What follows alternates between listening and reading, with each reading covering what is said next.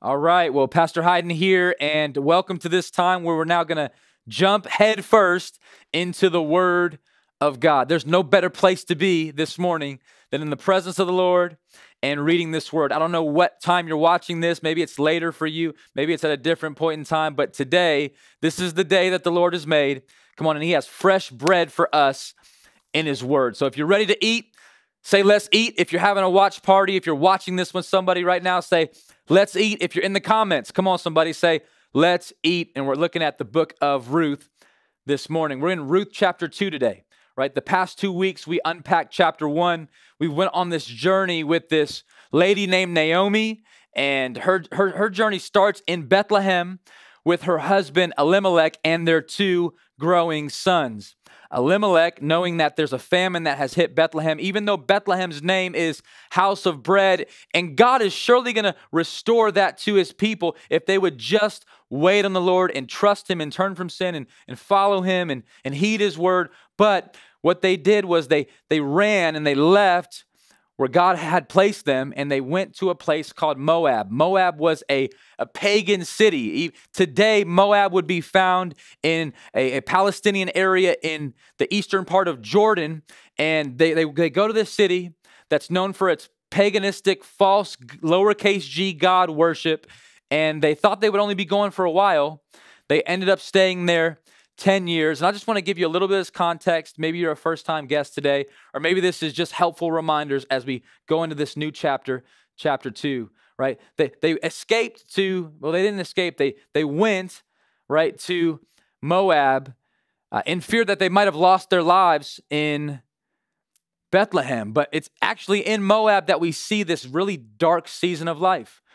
We, we see Elimelech pass away. We don't know why or what, what exactly happened. We just know that he died. And not long after that, we see right their two sons take two Moabite wives. Their names were Orpah and Ruth. And not long after that, we see the two sons pass away as well. Now it's 10 years later since they first left, and we find this widow now, Naomi, by herself in this foreign land with two Moabite daughter in laws. She gets tired of it. She gets exhausted. She feels bitter. And she says, You know what? Here's what I'm going to do I'm going to go get that bread. I'm going to go back to the place where I know there's bread. God has me there. He, he, he has favor there. I'm going to go follow that. Even though I'm upset, even though I'm hurt, she looks at the two daughter in laws and says, You guys go back to your place, go back to your home. I'm going to go get that bread. The beautiful thing that happens next is that Ruth, the daughter in law, says, You know what? I want to believe in your God. I want, to, I want your people to be my people. I want to go with you, Naomi. Orpah gives her a kiss. She leaves. She goes back to Moab. But Naomi says, Okay, well, let's go. Let, let, let's do it. Come on, somebody say, Let's go. Let's go right now. Let's go. They go back to Bethlehem. They make their way on this journey. And last week we talked about how Naomi and, and Ruth, they make this seven to 10 day trip. They were, they were probably walking. There was dirt. It was hot. It was struggle. They arrive and the women of the town show up to meet them and greet them. But it's not with a hug and a kiss. It's a, is that really you, Naomi? Right? Naomi has this response. She says, don't call me Naomi. Don't call me pleasant. I'm not pleasant to be around and I don't look pleasant either. Call me Mara, which means bitterness. And she goes on to say that the Lord has brought bitterness upon her life. She says she went away full, but she's now come back empty. And the whole time, there's no mention of Ruth at all, no even acknowledgement of Ruth. And that's where we closed it last week. Well, right now, we're jumping into chapter two, and there's a whole lot more left in this story. So I want to invite you to turn with me now there, and let's look at this together. If you're ready, say ready. Come on, if you're hungry, Say, let's eat. Before we eat, let's pray. Father, as we eat from your word right now, calm our hearts, quiet our souls, open our minds. Holy Spirit, open our hearts. The same way you helped Lydia to understand your word. I pray that you would do that for us here today at Walk Church and wherever else and whoever else may be watching this at whatever time. Holy Spirit, use this sermon to bring about life change, transformation, repentance toward Christ for your glory. In Jesus' name. Yes, Lord.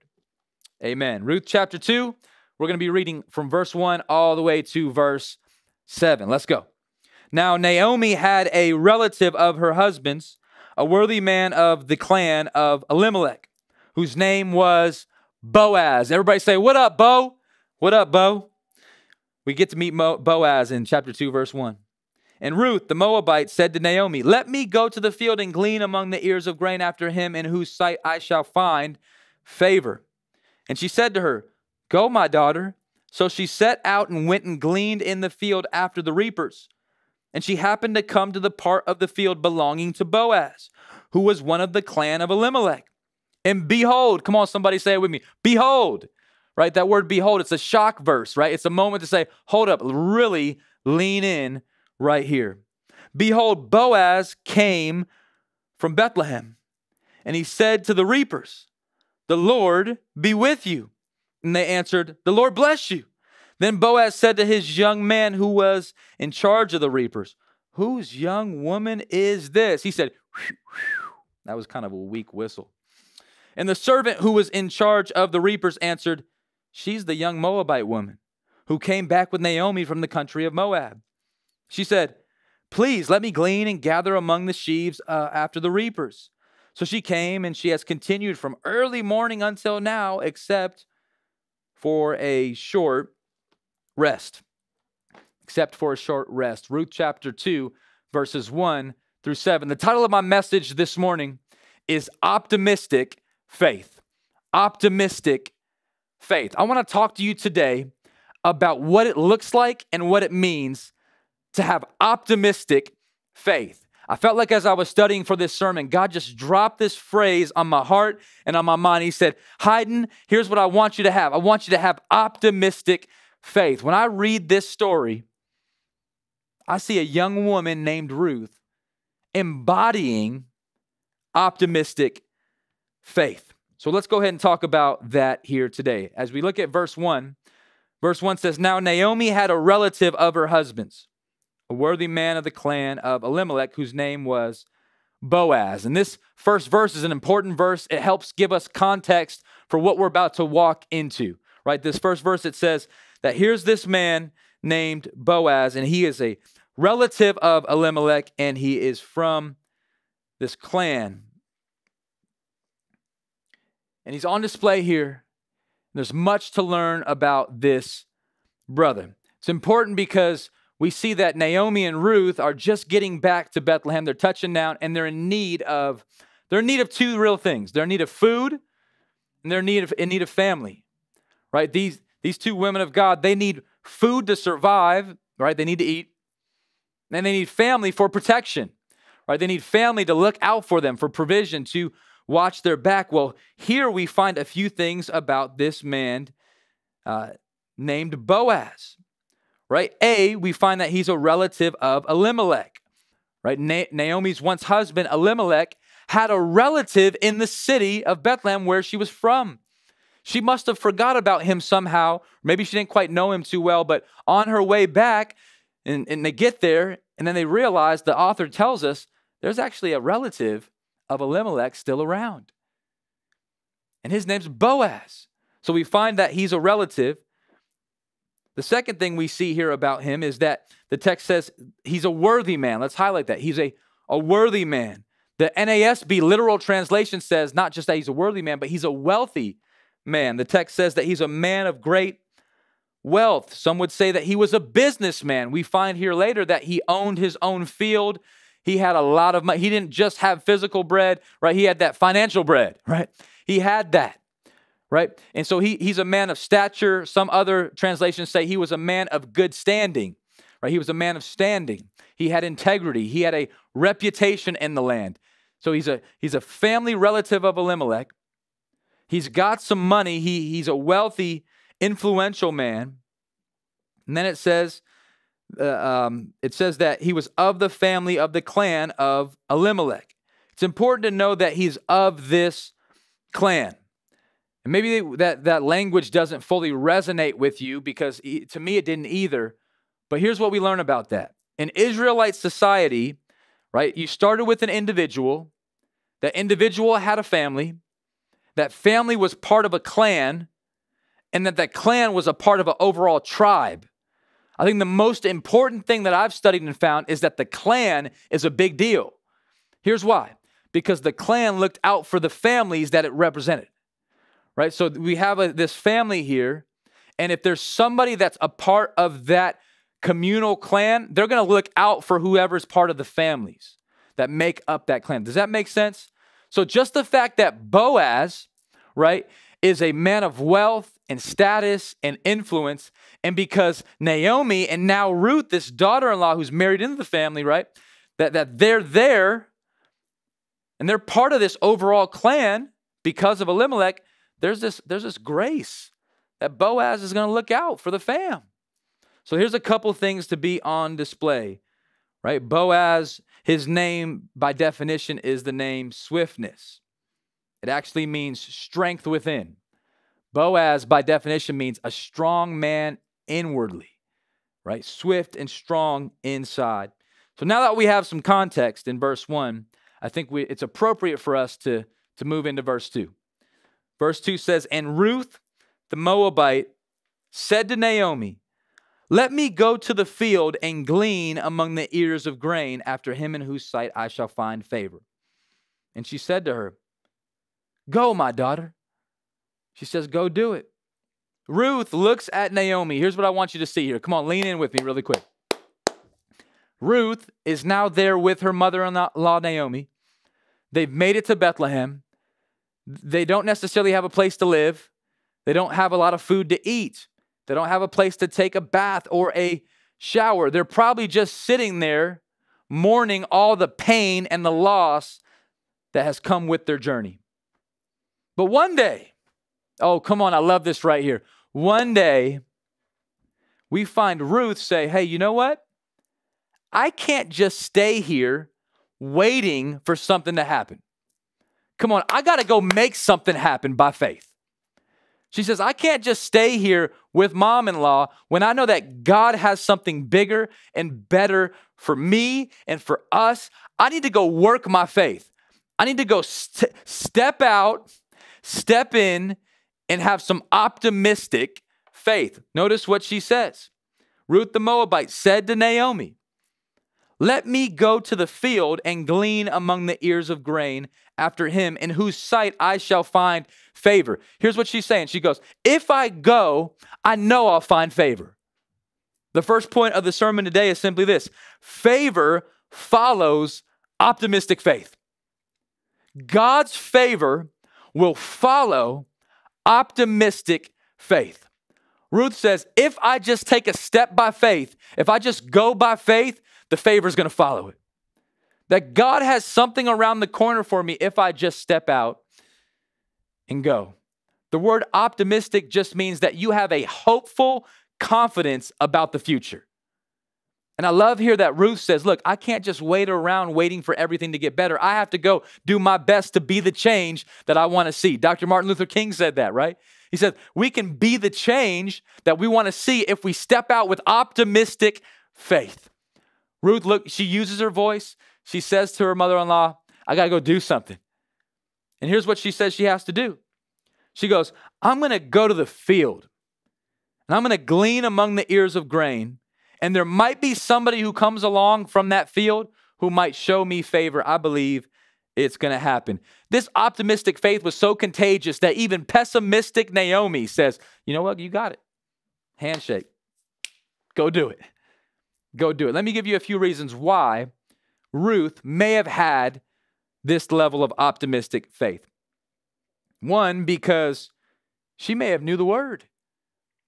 See, I think the more we get to know the Word of God, the more we get to know the God of the Word, the more we get to know the God of the Word, right, the more we get optimistic about the future.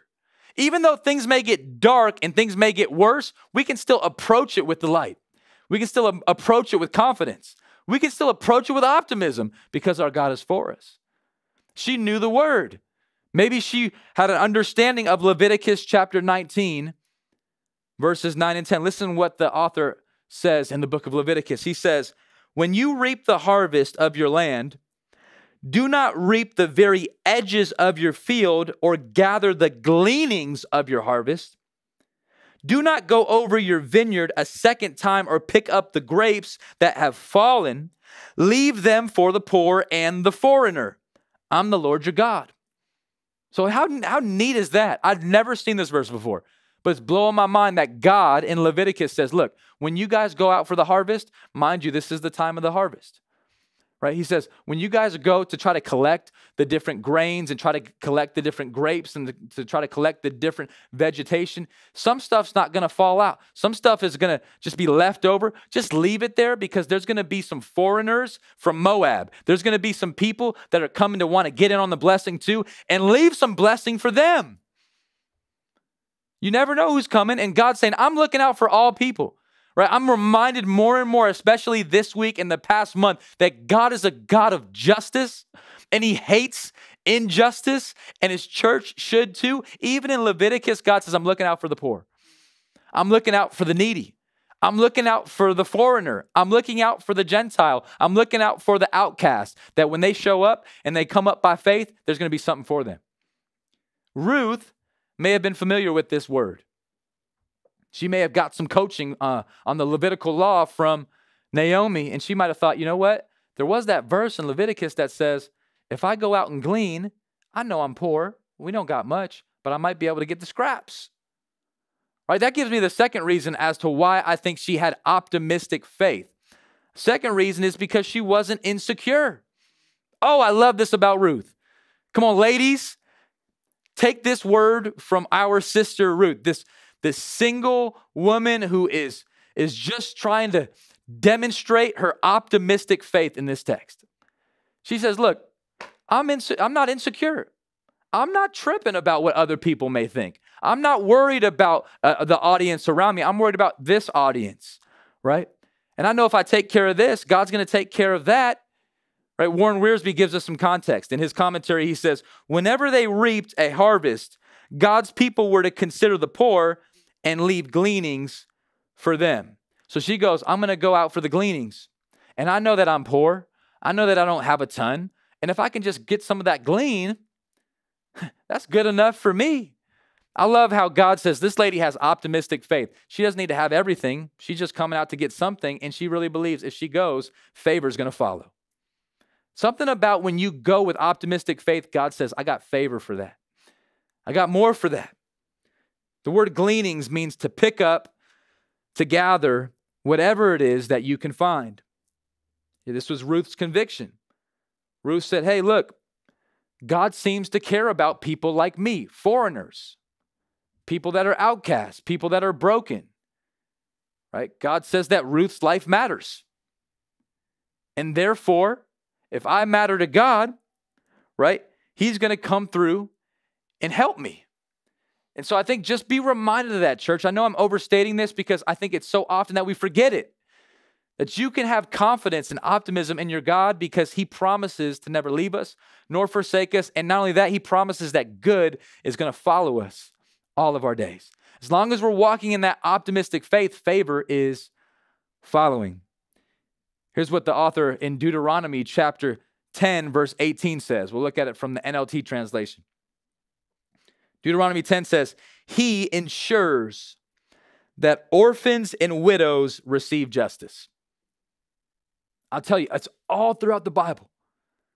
Right? God is a God of justice. In this text, he's talking specifically about widows and orphans. Right? Widows' lives matter. orphans' lives matter. God is making very clear distinctions there, isn't he? right? He's saying he shows love to the foreigners living among you and gives them food and clothing. Ruth must have known that God is going to come through, right? Because because long before Ruth, there was Moses writing in the book of Deuteronomy saying that God has promised to ensure that orphans and widows, right here we see a widow. We see two of them. We see widow Naomi. We see widow, right? Ruth. And he, she, here's the promise He's going to show love to me. I love how God is a God that shows love to the foreigners. I think that we need to do a better job, church, of showing love to people that may not look like you. Right? I know that that's challenging, it's uncomfortable, it's weird, but I'll tell you what, that's what heaven's going to be like. Right? Every tribe, every tongue, every nation is going to be surrounding the halls of fellowship in heaven. The dinner table is going to be multicultural, multi generational, it's going to be multi ethnic, it's going to be beautiful. And therefore, church should be like that, shouldn't it? That the church should be the most diverse place where everybody has this one commonality it's the gospel of Jesus Christ. It's the fact that Jesus, he's showing love to the foreigner here and he shows love to us.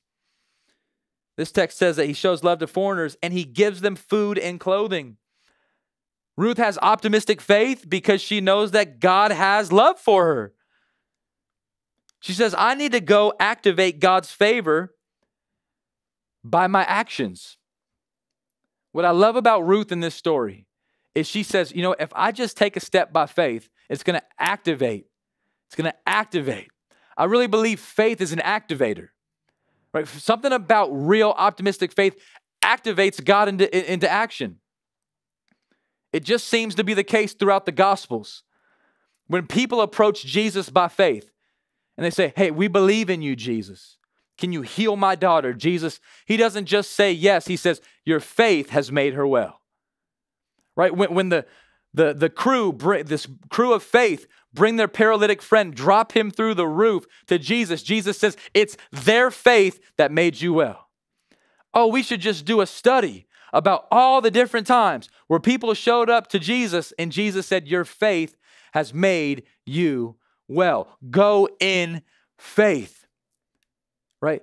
The, the book of Hebrews tells us it's impossible to please God without faith. But, but real, true, and genuine faith, optimistic faith, doesn't just keep you on the sideline. Optimistic faith pushes you into the game. If you really, here's, here's how you can test if you have optimistic faith or not. Are you in the game? Are you walking out your faith? One of the reasons why we named our, our church Walk Church is because we're a church that's walking by faith, right? We don't want to just sit down and let the world speak for us. We don't want to just sit down and let the world lead for us. The church is called to have optimistic faith, to, to lead by faith. Ruth says, I know God has me. I'm going to go for it by faith. James chapter 2, verse 17 and 19. Maybe you're familiar with these verses. But in the book of James, James writes to his congregation and his people, he says, Someone will say, You have faith, but I have works. And James says, Show me your faith apart from your works, and I will show you my faith by my works. James says that you'll be able to know my faith is actually real because you can test it with my actions. You believe that God is one, you do well. Even the demons believe and shudder. Here's what he says watch this. Do you want to be shown, you foolish person, that faith apart from works is useless? It's useless. Friend, let me go ahead and tell you this, and this is going to challenge somebody. Even if it's just one person, it's worth it. If you have big faith and a big God, but you have no actions to, to prove it, I would question if you have faith at all. Your faith, my friend, may be dead. Your faith may be useless. The thing that activates miraculous favor in Ruth's life today is the fact that she got up, gave a hug to Naomi, and said, I'm going to the fields, and God's going to come back and show favor. I'm coming back with favor. She goes, I know it's going to happen. There's confidence. If I have to work there from morning to night, my God will come through. That's optimistic faith. Right? I want to challenge you. Don't go throughout the day looking like Eeyore. What's Eeyore faith? It's when somebody has to pull you and drag you, and you're like, man, I guess we can go. Maybe God will show up. I don't really know if it's going to happen. I don't know if we'll make it through this. I don't know if I can do it. I don't know if I can fight that addiction. I'm like, no, have optimistic faith. Friend, if you know Jesus, the cup is half full. If you know Jesus, God is on your side. If you know Jesus, you have the advantage of the Holy Spirit living in you and through you. Get some optimism through your faith. I love Ruth. She says, I got optimism. God's going to do it for me. been quoting from Dr. Martin Luther King Jr. I've been learning much about Dr. King during this time, and I would encourage you to do it as well. Here's what Dr. King once said He said, Faith is taking the first step even when you don't see the whole staircase. What's real faith? Faith says, you know what? I can't see the whole staircase. I don't know how I'm going to arrive at the vision that God's given me. I don't know how I'm going to get to that place of walking with Jesus that I know I want to get to. I don't know how I'm going to break up with this person that I know I need to break up with. I don't know how to get out of credit card debt, even though I know the Lord's calling me. I don't know how to stop watching stuff that I know I need to stop watching. I don't know how to start leading better in the home and outside the home. But you know, if I can just take that first step of faith, that's what God's looking for. That optimistic faith that says it starts with the first step. Ooh, and I'm going to take it. I'm going to take it. She says, I know if I do it, I'll find favor. It's coming. Come on, be reminded of Romans 8 28. We know, Paul says, we know. He doesn't say we think. He doesn't say, I'm not quite sure. He doesn't say, I'm one day hopeful. No, he says, and we know that all things, come on, say it with me, say all things. We know that for those who love God, all things work together for good for those who are called according to his purpose. Can I just go ahead and be completely transparent with you? Can I keep it 100% with you right now? Let me keep it 100. We have been praying and driving and calling nonstop uh, uh, about trying to figure out our next meeting place for Walk Church. We're in contact with the with with Principal Knapp at Schofield Middle School. We're waiting to hear back when, in fact, we'll be able to get into the school. We don't quite know. The administration at Schofield doesn't quite know. Uh, we've been getting turned down by different places. We've been visiting different places, having different discussions with landlords, etc. We don't quite know what the answer is yet. If I'm transparent, that's the case. But my friend, look at me, look at me, look at me. I'm optimistic that God has what's best for us next. I know I, I'm not driving around weary. I'm not driving around bitter, even. I'm not driving around scared, even. I know because all things are working together for our good because we've been called according to his purpose and we love God. Come on, somebody, amen. So I know it's got to be good. I got optimistic faith. And I want to encourage you, even though this day seems dark and this season has been uncertain. 2020 has felt like a full decade already, and it's just six months. I get it, but friend, you can have optimistic faith. You really, you really can. I came across this quote this week. Uh, our youth director, George, introduced me to it. It comes from the winningest basketball coach of all time, Coach John Wooden. Coach Wooden would he would disciple his team with these words. He would say, "Things turn out best for the people who make the best out of the way things turn out. Come on, let me say it to you one more time. Things turn out best for the people who make the best out of the way things turn out. One more time. Ruth has had this challenging life. She wasn't able to have babies with her husband. Her husband passes away. She's now in this unknown foreign territory. They didn't even acknowledge her when she showed up. Her own mother in law didn't even acknowledge her when she showed up. Now she's in the field working from morning to night. And here's what she's saying I'm going to make the best out of this work. I'm just going for the scraps, I'm going for the glean. But God has favor for me. She goes, I know it. Favor is around the corner. If you got all that, say, I got it. Come on, do you got it?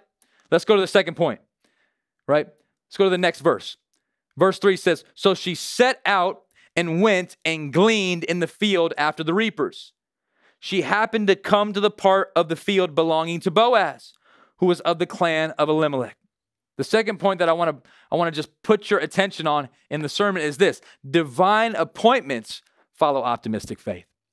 So not only does God's favor follow optimistic faith, there's real divine appointments that are following optimistic faith. If you step out with hopeful, confident faith, I mean, that's what optimistic means. It means you're hopeful and confident. If you step out with hopeful, confident faith in the Lord Jesus Christ, there's a divine appointment waiting for you. I don't know what it looks like. I don't know how it's going to happen. I just know it's going to happen. Right? All throughout the Bible, you see God is a God of divine appointments, right? The NIV translation of verse 3 says, As it turned out, she was working in a field belonging to Boaz. Oh my goodness, did you catch it? It says, As it turned out, or as we would say maybe in the world or the culture would say this, right? As luck would have it, no luck here, my friends. As God has ordained it and planned it and penned it and appointed it, this is a divine appointment. Could you imagine if Ruth just said, you know what? I don't really know if God's going to provide for me. I'm not going to go out and do anything. I'm just going to sit back and let everybody else do the work for me. I'm not really going to put my faith in God. I'm not going to trust him. Right? We don't see Naomi doing much here, but Ruth says, I'm going to trust him.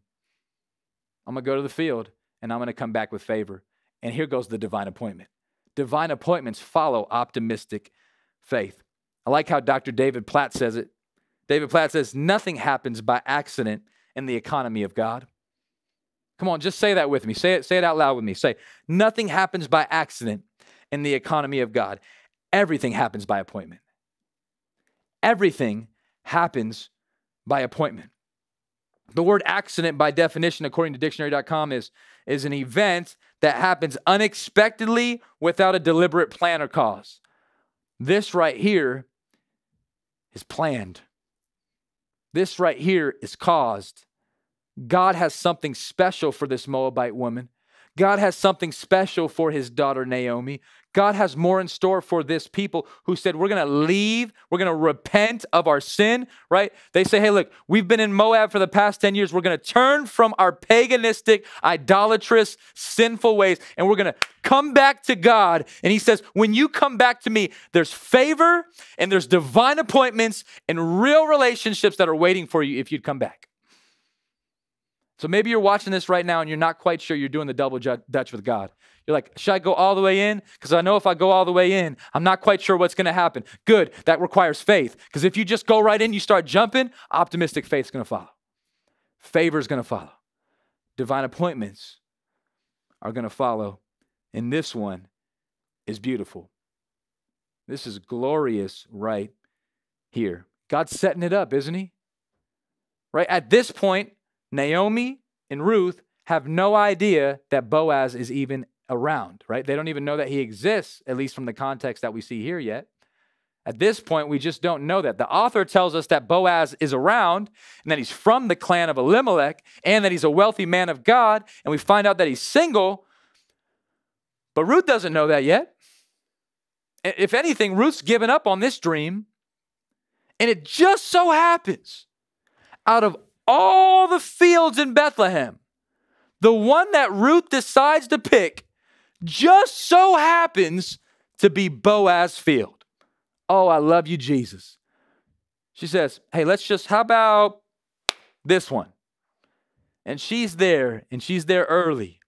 The context says she was working hard. She says, Do you guys mind if I glean in this field, this brown skinned Moabite woman who looks different from a lot of the Israelites in Bethlehem? And the, the, the keeper uh, and the watcher of the reaper says, Yeah, you know, you can go ahead and glean. If you get something, you get something. And she stayed there all day long. She said, I'm not moving. Check this out from the CSB Study Bible. It says the family connection was unknown to Ruth. Humanly speaking, she just happened to end up gleaning in his field. But there are no coincidences in God's program. And this divine appointment proved that the Lord was not against Naomi as she thought.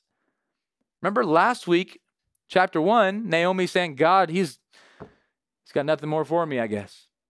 He's just brought bitterness on my life. That's call me Mara. And yet God is saying, Oh, you have no idea what I have in store for you and your daughter in law. Boaz is, is coming, right? God is preparing something, He's shaping something. There's a kinsman redeemer that's on the way. Jesus down the road is coming. King David down the road is coming. But how about God? How about God? He says, I want to do something right here with Ruth and Boaz. Verse 4 it says, just then, come on, just then at that moment. Look at verse 4 with me. In the NIV, it says, just then Boaz arrived from Bethlehem and greeted the harvesters. The Lord be with you. And the Lord bless you, they answered. The ESV says, Behold, Boaz arrives. Right? Boaz shows up. The NIV says, Just then. How about we serve a just then God? We serve a behold God. Just when you think that things have gotten to the point of no return, just when you think you've thrown in the towel and given up, it's just then that God has a divine appointment for those who have optimistic faith. Friend, I want to encourage you to have optimistic faith because our God has the right, right plan in store. Like you don't know, I don't know what your Boaz is, but in this case, Boaz, he's on his way. And he shows up just at the right time. And I love how Boaz shows up on the scene. It's almost humorous. I don't know if it is for you, but Boaz shows up on the scene and he looks at all of his workers, right? And he says, The Lord be with you. This is a man of God. I love that this man of God is a business owner right? He's a business owner, he's a leader, he's a man of wealth and stature, and he does not hide his faith. I love that Boaz is explicit about his faith, right? He shows up on the scene, and I wonder if all the workers at that point were like, oh, snap, that's Boaz. You about to get fired, bro. no, here's the type of work relationship. He shows up and he says, hey, the Lord be with y'all. I just pray. He says a prayer over them. He says a prophetic word over them. He says, The Lord be with you. The Lord just be with you. What better of a word could you give somebody than that? The Lord be with you. And I love that their work relationship, employer employee relationship is so beautiful. They say back to him, The Lord bless you. Come on, if you're if you work at a job, or if you're a CEO, if you're a boss, if you have people under you, Learn this leadership principle from Boaz. Lead with optimistic faith. Right? He doesn't show up on the scene and say, Man, the Lord curse y'all.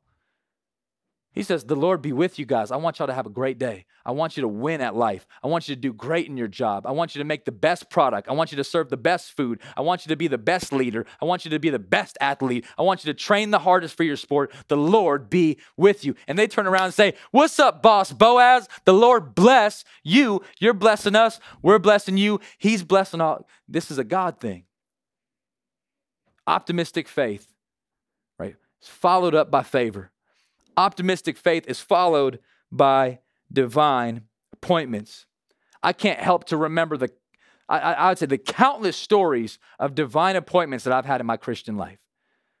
Right? For all my days of walking with Jesus, there is just so many clear moments when God just dropped me in the elevator or in, in, a, in a room or at a dinner table or at a restaurant or, or in church or at a conference, and I'm just sitting by the right person at the right time.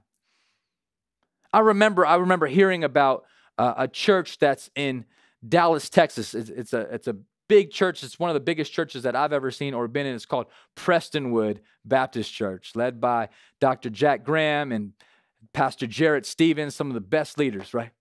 And I just remember hearing all about this church. I always wanted to get to know somebody at that church, get connected with somebody at that church. I just never had necessarily a, a divine encounter or appointment or an open door to do that.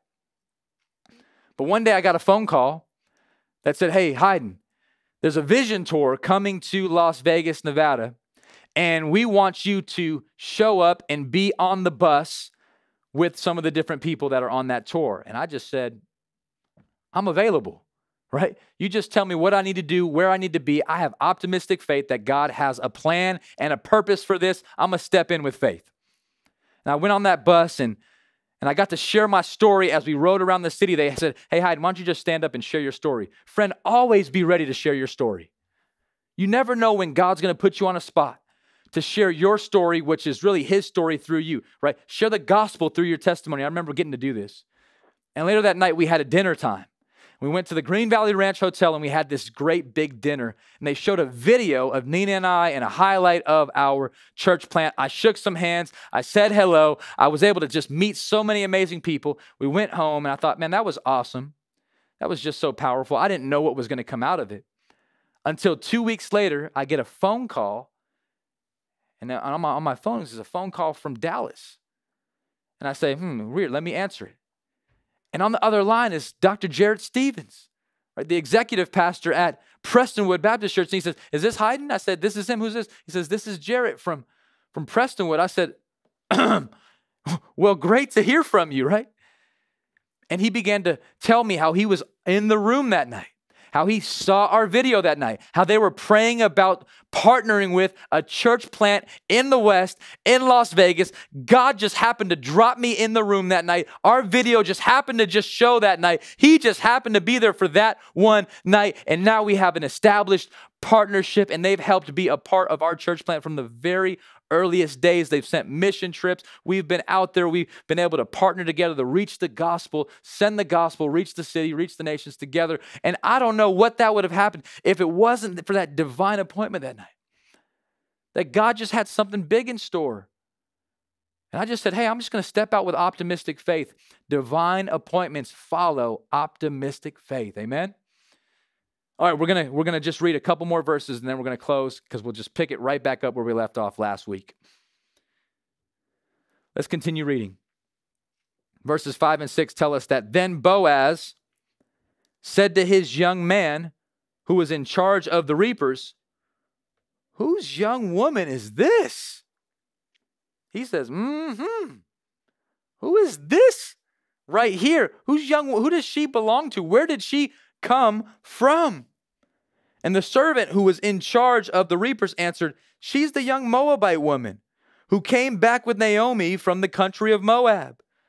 She said, Please let me glean and gather among the sheaves after the reapers. So she came, and she has continued from early morning until now, except for a short rest. Oh, I love this right here. This third and final point of the sermon today is that God's grace follows optimistic faith. The first point was God's favor follows optimistic faith. Right, the second point is divine appointments follow optimistic faith. But this right here, my friends, is that God's grace follows optimistic faith. We were singing that earlier in the worship, right? That we're covered by his grace. Grace, grace, God's grace, grace that is greater than all our sin. We see this covering of grace here in Ruth's life, don't we? The definition for the word grace is simply this an undeserved gift from God. Somebody told me recently, I mean, I just don't, I just don't deserve God's grace. And you know what I told him? You are right. You got the definition right. You don't deserve God's grace. That's the, the that's the perfect picture of grace. We don't deserve it. We couldn't earn it. God gives it anyway. Why would you say that about Ruth? Well, just think about her story, right? She's a Moabite woman. She's not from the tribe of Judah. She's not from Israel. She's not from Bethlehem. Not at all. She probably grew up worshiping false gods. We don't know quite about her other than every time she's mentioned up to this point, she's mentioned as the Moabite. Right? She she's classified and identified by the different people in her life as the Moabite woman. Even the the the, the servant right here, looks up at Boaz and he says, This right here, right? She she came back with Naomi from the country of Moab. She's a Moabite woman. She just said, Hey, can you please let me glean? To gather the sheaves after the reapers? I don't even need to be a reaper. I just want to gather the leftovers. So she came and she continued from early morning until now. She took a short rest, and that's who she is. I love that. The thing that I notice about God's grace here, and, and this is going to become more clear next week. Don't tap out. Come on, tap in next week with me. The thing that I, where I see God's grace here is that out of all the reapers, of all the people that are working that showed up to work that day, the one person that Boaz asks about is Ruth. That that that Boaz notices Ruth to the point where he actually asks, "Who is that? Where does she come from?" Boaz takes an interest in the foreigner. Boaz takes an interest in this Moabite single widowed woman. Now, what does that sound like to you? To me, that sounds like the gospel. To me, that sounds like we are modern day Ruths, right? We're, we're foreigners. We've blown it. We're sinful. We're children of God's wrath. right? We're, we're, we're born into sin and we're born dead into sin, spiritually broken, dead people. We're like walking zombies on the earth. We're the foreigner to the people of God. We're a foreigner to the Holy Spirit. We're a foreigner to the gospel. We're a foreigner to Jesus. But, but God takes notice of us. The gospel is that God takes notice of sinful people like us, like Ruth, like Naomi, and He says, I want to know you. Do you want to know me? God wants to know us so much that He sent Jesus Christ, the perfect, sinless Savior, to die the sacrificial death on our behalf, our sinful behalf, and then to take our sin upon Him, to, to have our sin imputed to Him on the cross to the point of death, and to then send us His justification and righteousness as He rises from the grave. And by our optimistic faith in Him, He saves us. He brings us out of the grave too, and He puts a calling and salvation and eternity in our lives. This is what's happening with Ruth, right? This, this man of God, Boaz, takes interest in Ruth, and the gospel is on display. Warren Wiersbe says it like this. He goes like this. He says, When Ruth set out that morning to glean in the fields, she was looking for someone who would show her grace. Grace is favor bestowed on someone who doesn't deserve it and can't earn it. As a woman, a poor widow, an alien, Ruth could have no claims on anyone. She was at the lowest rung of the social order. Ruth was the lowest notch in the, in the order that was there that day gleaning in the field. And yet, Boaz takes notice and interest in her, and the love story is about to begin. Before we do that, I just want to make sure that you're not just reading and watching the story unfold and missing how God loves you in it. I want to ask you to do this with me as we close right now. I'm just going to move this out of the way. And here's what I want you to do I want you to stand up with me, all right? Come on, stand up with me right now. Stand up. Come on, everybody, stand up. Maybe you're comfortable. Maybe you're laying down on the couch. Maybe you're watching this in your bed. I'm just glad that you're watching it, all right? But stand up with me right now. And I want you to read Ephesians chapter 2, verses 1 through 9 out loud with me right now. The words are at the bottom of your screen. If you have a Bible, turn with me to Ephesians 2. And I want you to see the gospel out of Ephesians 2 and find your place in it. Grace follows optimistic faith. Let's read this together. Ready? Ephesians 2, starting in verse 1. If you're ready, say ready. Let's do it. And you were dead in the trespasses and sins in which you once walked following the course of this world, following the prince of the power of the air, the spirit that is now at work in the sons of disobedience, among whom we all once lived in the passions of our flesh, carrying out the desires of the body and the mind, and were by nature children of wrath. That's us, friends. That's our testimony. Right? That's who we are. Like the rest of mankind, but come on, scream it with me. But God. Come on, say it with me one more time. But God. Wake the person up next to you. But God. Come on, I want to say it loud and, and I want you to make sure that Satan hears you. But God. Being rich in mercy because of the great love with which he loved us, even when we were dead in our trespasses, made us alive together with Christ. By grace, Come on, you have been saved. Right? Don't ever forget that. It's it's not by our works that we've been saved. Come on, friends. It's by his grace that we have been saved. Not only by his grace, but we've been raised up with him and seated us with him in the heavenly places in Christ Jesus, so that in the coming ages he might show the immeasurable riches of his grace and kindness toward us in Christ Jesus. Amen. Now finish this with me. Don't, don't drop off. Come on, finish reading with me. For by grace you have been saved through faith And this is not your own doing. Don't get excited like you're the one who's the author of your faith. You're not. We have a bigger and better God than that. His name is Jesus Christ, and He died for our sins and rose from the grave, and He's the author of our faith.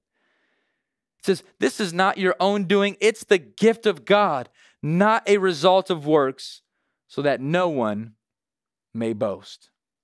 Friend, if we're going to boast in anything this morning, this evening, whatever point you're watching this, boast in the grace of our Savior and Lord, Jesus Christ. God's grace follows optimistic faith. Amen? Do you believe that to be true? Do you believe that His grace is covering you, His grace is following you? No matter what you've done, no matter where you've been, no matter how you've fallen, He'll pick you up again. He's removed your sin, He's removed your shame. He takes you as you are, and now, just like we sang, you're covered by His grace if you've never tasted God's grace, if you've never experienced God's love, if you've never received Jesus, then everything that I just mentioned to you is not for you yet. But, friend, if you can put your faith in Him and have optimistic faith, come on, favors around the corner, divine appointments are around the corner, and God's grace is present and ready to enter into your life right now. Would you pray with me? Come on, let's pray. Heavenly Father, I come before you in Jesus Christ's name. Lord, by the power of your Holy Spirit,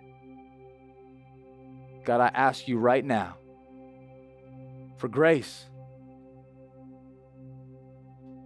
God, I pray you would save sinful people watching this right now. If you don't know Jesus and you're watching this right now, today's the day to get to know him. Just say, I turn from my sins. I repent of my sins. I turn away from Moab. I turn away from lust. I turn away from thievery. I turn away from pride. I turn away from disobedience. I turn away from delayed disobedience. I turn away and I turn to Jesus. I turn to Him with optimistic faith. Come on, right now, just say, Lord, save me. Lord, change me. Lord, make me new. Fill me with your Holy Spirit. Change my life for your glory.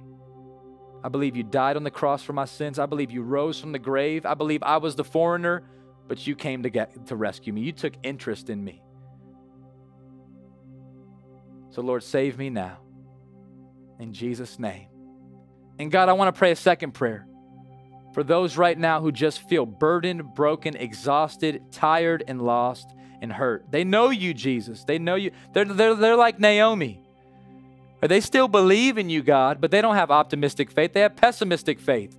They're just counting the days, waiting for it to be over. God, I pray that you would exchange pessimistic faith for optimistic faith. God, I pray that people wouldn't just be so quick to critique and criticize, but be quick to have optimism about what you're doing, God.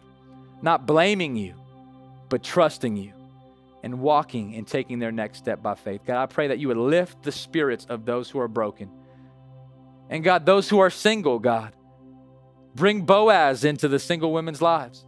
Bring Ruths into the single men lives. And God, I pray that you would bring divine appointments and favor and faith to everybody that's watching and praying with me right now. Holy Spirit, we trust you. We believe in you, Jesus. And God, we ask you, God, for favor. Holy Spirit, would you do these things for us? Would you heal our land? God, would you expose darkness? Would you expose injustice? Would you bring healing to racial tension in our land? May we learn from you how to love each other better. God, we love you. We trust you. We come before you with optimistic faith. Heal broken families, heal broken relationships, restore those things we ask. In Jesus' name, amen. Amen. Amen. Amen. Woo!